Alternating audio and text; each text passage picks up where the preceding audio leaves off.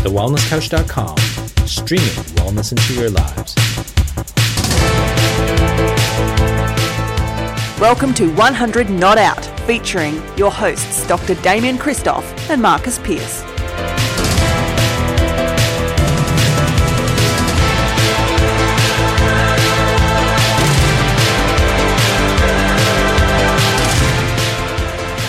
Welcome to 100 Not Out, a weekly show dedicated to helping you master the art of aging well. My name is Marcus Pierce, and I am here with the godfather of longevity himself, the Wellness Couch co founder, the Wellness Guys co founder, Dr. Damian Kristof. Hello, godfather. Oh, I, don't, I can't even remember what he says, but that's amazing. Thanks, Marcus. You're aging well, aren't you? Gee, you're aging Doing well. beautifully. You look like like Archie Thompson. Archie Thompson said yesterday on the news. I don't know if you saw it. Archie's long-time friend of ours, Yes. um, chiropractic to go. lover, loves a healthy lifestyle, into forage, all that sort of stuff. He says he's the Benjamin Button of football. well, he said he's in the best nick of. He said he's in some of the best nick of his career. He is. He is. I saw him the other day. He looks great. He's defying the uh, the process of aging. He's aging well. He's doing what you're doing, just getting younger. well, you know, he's 35, Yep. And He's mixing had- it with twenty year olds. Yep, and uh, and uh, he, he might not say he's at the peak of his powers, but he's very he's he's doing an exceptional job. There's a point where wisdom becomes part of your game. Like look at Dusty Fletcher from Yes, Essendon. yes, yes, yes. I know I've gone off a bit of a tangent. This is what we planned on talking about. our international guests. but yeah, Dustin, Fletcher, 39 years old or whatever he is, playing AFL football, and uh, he is the oldest man to play football. Yeah, Unbelievable. Impressive, impressive unit. AFL football we're talking about, and Archie Thompson, of course, um, the round ball football, soccer, and uh, but both at the top of their game because of their intellect, their knowledge, their skill, the way they read the game. They're just not all They testosterone. they're Yes. thinkers. Now they are the godfathers of They are the sports, and I called you the godfather of longevity. Because I'm old. Is that what it is? No, not at all, Damo. Because I What did you wanted, do that for? I wanted to dedicate this episode of 100 Not Out to family and Ah, more specifically family friction and how to deal with it because I have been doing quite a bit of uh, coaching with some clients recently in regards to all things exceptional living and it's remarkable how many people are having issues uh, it's an overused word issues let me call them challenges Challenges. with their family based around particularly their food choices and so much so that it really is having an impact on the quality of their relationship with their family. And what I'm noticing, Damo, and I'd love your insights into this, is that it starts off like this: um, person creates uh, new habits, new rules, new beliefs around food, and they then go and almost become an evangelist and tell everyone around it, around them about their new choices. This includes their family, and their family become quite resistant to these new decisions that this person is making. Then it then ends up coming up some arguments or some fights. Um, people begin to take it personally, um, find it difficult to heal, and then every single family um, event from uh, then from going forth is revolved around food, the discussion around food, the angst around food, and then it becomes a non-issue or a non-topic where you just don't bring it up because person A is now weird and that's their, it's what they do and it becomes part of their identity. And then the challenge with all of this is that the person that has made the, the, the choices with their health then takes on, and this is all stereotypical, so this is not for everyone. I'm just going down a stereotypical path here. Common though. It's common. Then that person who's made those health challenges then takes on a victim identity, and it's almost like a poor me. Um, this has happened in my family. I'm really struggling to deal with it, and I don't want to sound like the oversimplistic solution giver here, but having been someone that's gone through this path, I think where when did we lose the ability to just love our family for who they were and not what they did? Mm. Judge them. Yeah. We're judging our family on our on their behaviour Yeah. Rather than just on the fact that they're our mum, our dad, our brother, our sister, our cousin, auntie, uncle, nana, pa. Where, why is it that food has had to come into it so much that it's created so much angst? And again, I'm not saying this from the pedestal going shame on everyone for you know having issues with their family around food because I'll, I'm happy to share some stories on this podcast. I've gone through some absolute corkers, but it's important I think that we bring this issue up because it's clearly affecting a lot of people. Yeah, isn't it? It is. Now, the flip side of it is our grandparents, who are, you know, 85, 90, 95, 100, hopefully 100, don't eat that well generally, do they? And they're oh. still going all right. So they go, oh, look at this little young whippersnapper coming in and trying to change the world, trying to eat lentils and beans and tofu and all that sort of stuff. And, you know, talking about me, and they're banging on about it, banging on about it. And I've done it right on toast and marmite or toast and Vegemite or toast and marmalade and a cup of tea. Bonox for breakfast. Bonox, you know, coffee at midnight. And, you know, they're doing all right. And they go, well, why do I have to change if I'm doing this? So there's the, we, we get to a situation, I suppose, where there's a bit of evangelism. Have you ever been an evangelist? Can I can I Marcus? share a quick one here? I remember going to my nana, God rest her soul, beautiful lady, had a great life. In reflection, part now that we've done all of these episodes, Damo, Yeah. I realised I was way too hard on my nana. Like Me too. overtly, Me overtly too. and covertly. You know, Yes. I tell her, Nana, you know, what are you having all this milk for? You know that arthritis in your fingers, it's all because of the milk and you know, go for a walk more often, Nana, get these joints moving and she was happy doing her thing. I'm like, why didn't I just let her be happy doing her thing? Yeah. And I, I I'm, I'm exaggerating. You know what it is? No, it's values. It's Yeah, values. totally. And you know, your values shift. And um, I was saying, where was I going to say here? That I think that, oh, maybe I was just going to say that you realise that she was happy. Oh, she loved me, whatever I did, whether Yes. I was vegan, vegetarian, paleo, meat and three veg every day, everything in moderation, whatever. She was she was going to love me no matter what. That's it. You know, I know she. Um, I'll just dig a little bit deeper here. She always said that she was so sad that we didn't um, baptize our children, or it was May. I don't. Uh, yeah, we, we didn't baptize May. Uh, we didn't baptize Darby, but I'm just remembering was she? Yeah, she was alive when Darby was born. Um, but she said, "Oh, I'm so sad that you haven't baptized Maya." My nana was a devout, devout uh, Catholic, Yes. and um, you know what, though? Even though she was, in her words, I don't use this word ever in myself, but in her words, she was disappointed. She was still so unconditionally loving of me and my choices. Even though she didn't agree with them, Yep. she still loved me no matter what. Yes.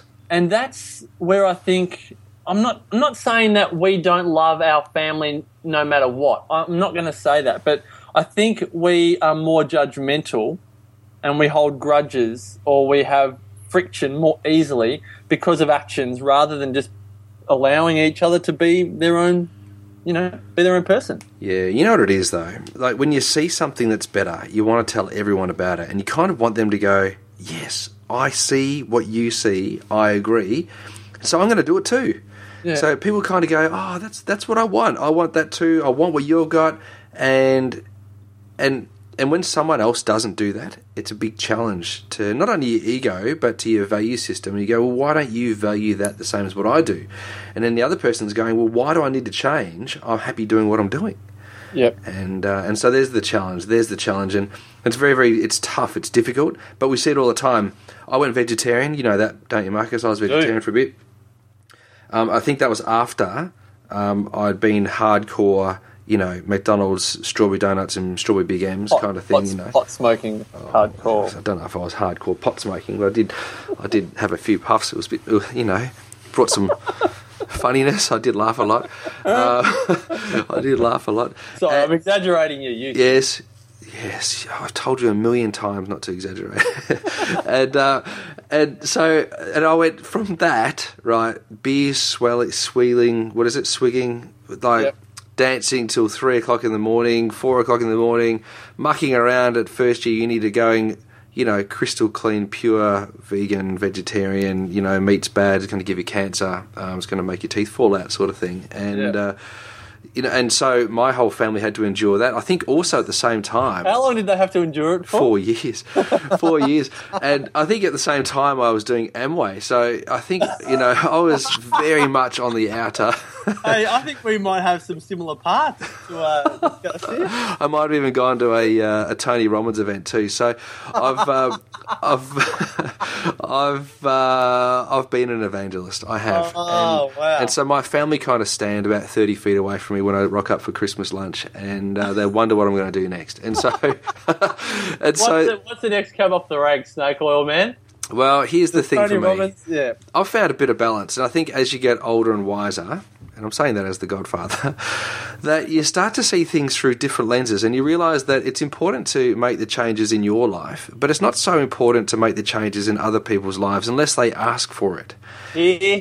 And so I was in Malaysia the other day. How lucky am I, right? I was in Malaysia, in KL, hanging out with my, my bestie, um, Ben and his wife and uh, and their their two kids, and uh, we were just hanging around, and someone had a cold or something, and they said, "What would you know?" What what did, what did you tell them to do? And I said, I, I don't. I don't tell people what to do anymore. In fact, I don't even make any suggestion as to what people can do unless they're paying me to do that. Yeah. Um, I don't voluntarily offer information anymore because people know what I know and they know the game I'm in and they know what I'm interested in, so they can ask if they want advice. I now don't give people advice unless they ask for it. So, Yeah. I, and that for me has meant that I'm, I'm much happier. I don't have people, um, you know, not wanting to hang around me because, and they don't now say, "Oh, what do you eat? You know, can you eat this or do you eat that or what diet Yeah. are you on now?" Uh, some of my mates still give me a hard time about eating lentils and burgers and you know lentil burgers and stuff like that, but only tongue in cheek. And um, and so it's much easier now that I've relaxed and I think that's a really important point because a lot of people are getting anxiety. You know, they they get the pushback from their family, their friends. I don't want to change. I don't do this. What's wrong with having this? I've been doing this forever.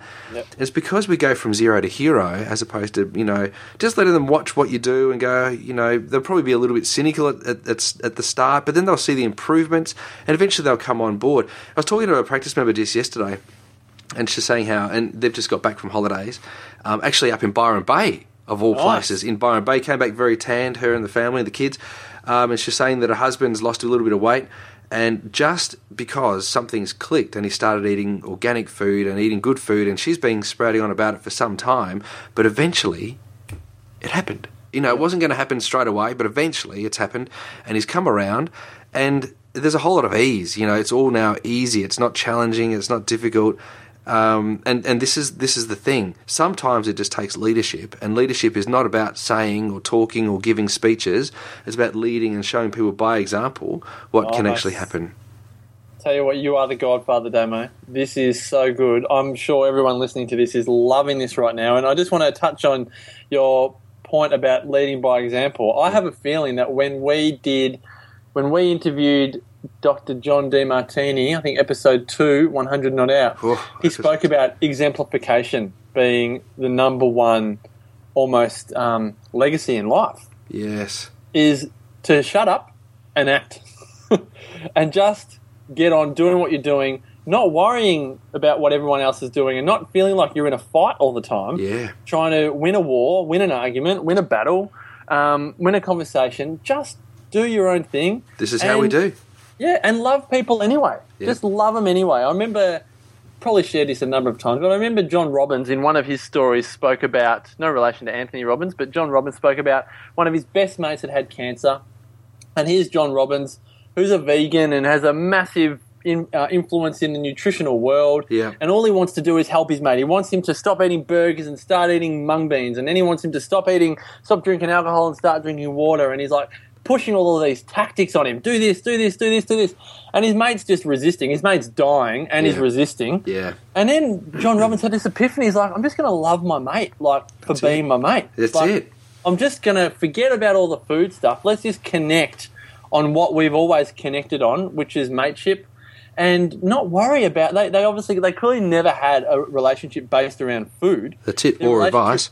Yeah, exactly. Yeah. It was just about being mates, hanging out, you know, doing mate things together. And he had this epiphany. I'm just going to love him anyway. And and I think that's really and, and that's kind of a mantra I have to myself whenever I'm having, if ever I see my parents or my my my um, uh, friends or anyone close to me doing something that I wouldn't do, mm-hmm. I just remind myself just love them anyway. Yeah. Just love them anyway. If my mum's having tea and toast in the morning, or if my dad's having just right for breakfast, which they both do, I'm, I've I had enough of going, Dad, like, enough's enough, mate. Come on.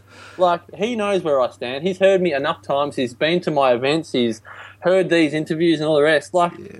just love them anyway. That's it. And I think it takes the it takes the the pressure off ourselves, and it takes the pressure off the people that we're pointing the finger at, and it means we can get back to real, meaningful relationships, yeah. and that's good for everyone. Yeah, that's that's so so true, so true. It, when you when you take the pressure, this it's amazing how many things we've said today that actually relate to songs. It's because you know, it's friction. Take the pressure down. Take the pressure down. I've got John Farnham right. and then before when he said, "Oh, there's a fraction too much friction," I think Tim Finn, right? I'm going, "Oh, is, I was going to play it," and then before like. the Beatles going, come together. right, that's right. I know. And then, uh, and this is how we do. I was about to put it. This is how we do. That's amazing. So much music. So much music. Uh, But Jackson, when we do when we do take the pressure down turn it down and we you know we take a, away all that expectation life is so much happier. Life is so much easier. And it is all about just measuring your expectation.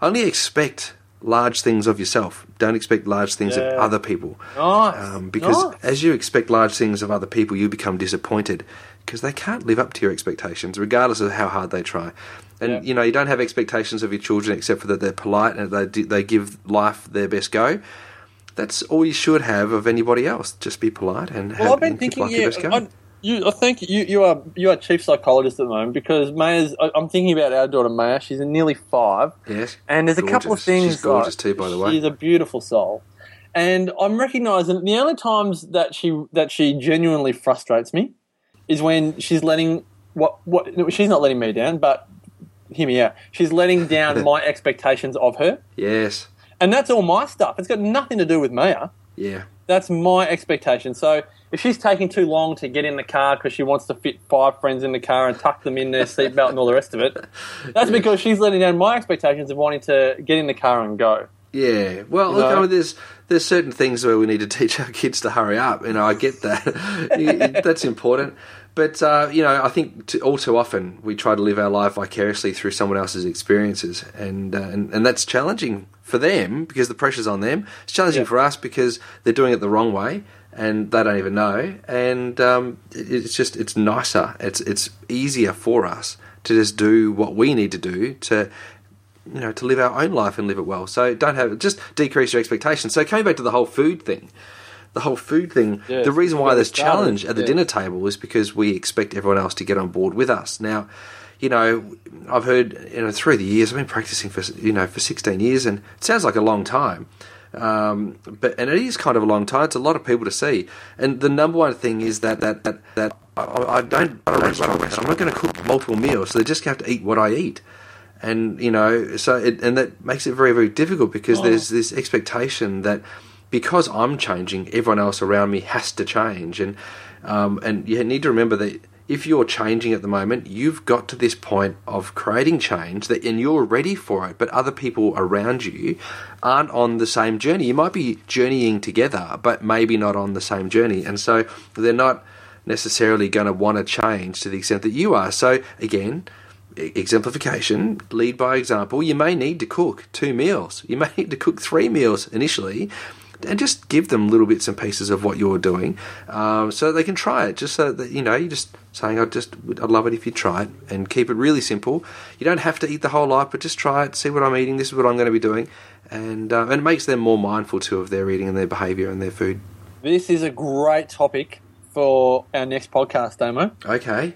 Where do you draw the line in terms of, uh, and don't give answers to this, I'm just going to raise the topics. When you go to people's houses that don't eat the same way as you do, Yeah. and you really want to stick to the way you eat rather than eat the way they eat, what do you do? Yeah. When you got guests coming over that have all these different dietary concerns, um, what do you do? Yes. And when you're at parties and all of the rest of it, and you know there's going to be no food there for you, what do you do? Mm-hmm. Um, let's chat about all of that on the next episode, hey? Yeah, we can do that. That'll be great. Well, that'd be fantastic. This Well, I'm great. thinking about it because this weekend I've got the gluten free show, right? Yes.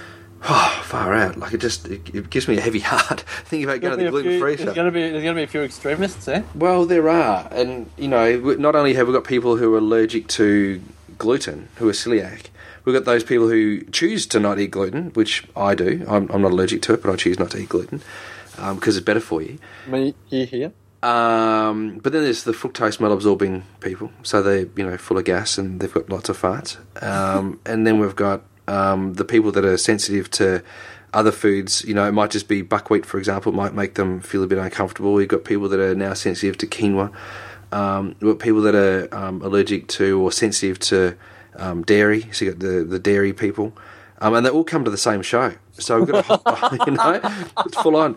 It's a really hard, tough weekend. You kind of, and then you know they'll look at you, uh, what I'm serving up. So I might serve up a beautiful, you know, muesli that I've got, gluten free or beautiful, and I'll put a little bit of organic yogurt on there with some rice milk. You know, I trying was to going make to say, so you need to have CoYo, yogurt, Yeah. soy yogurt, um, rice milk, rice milk. Uh, I can't do almond milk because the nuts, you know. So and it's full on, and then you know some, and then they'll go, oh, it's all too hard, and they'll go across the you know to the next stand and get themselves some gluten free beer. You know, so there's all, all gluten free pies because they can eat gluten free pies. cigarettes. Glu- yeah. I'm only joking. Everyone out there listening, going, "Geez, you guys are being hard on everyone. There's all these free. We're just having a bit of fun." No, having a bit of fun. But here's All the thing, right? This is the this is the part where people get a little bit. Um, people get frustrated because there's there, there seems to be leeway um, and and titles associated or attached to different styles of eating or ways in which you can consume food, and this is what makes um, a change in lifestyle alienating. And uh, and and I, uh, my suggestion is that you you find a, a middle ground, an even ground, or a, like a try and keep it even keel, which is again in the second episode of 100 Not Out.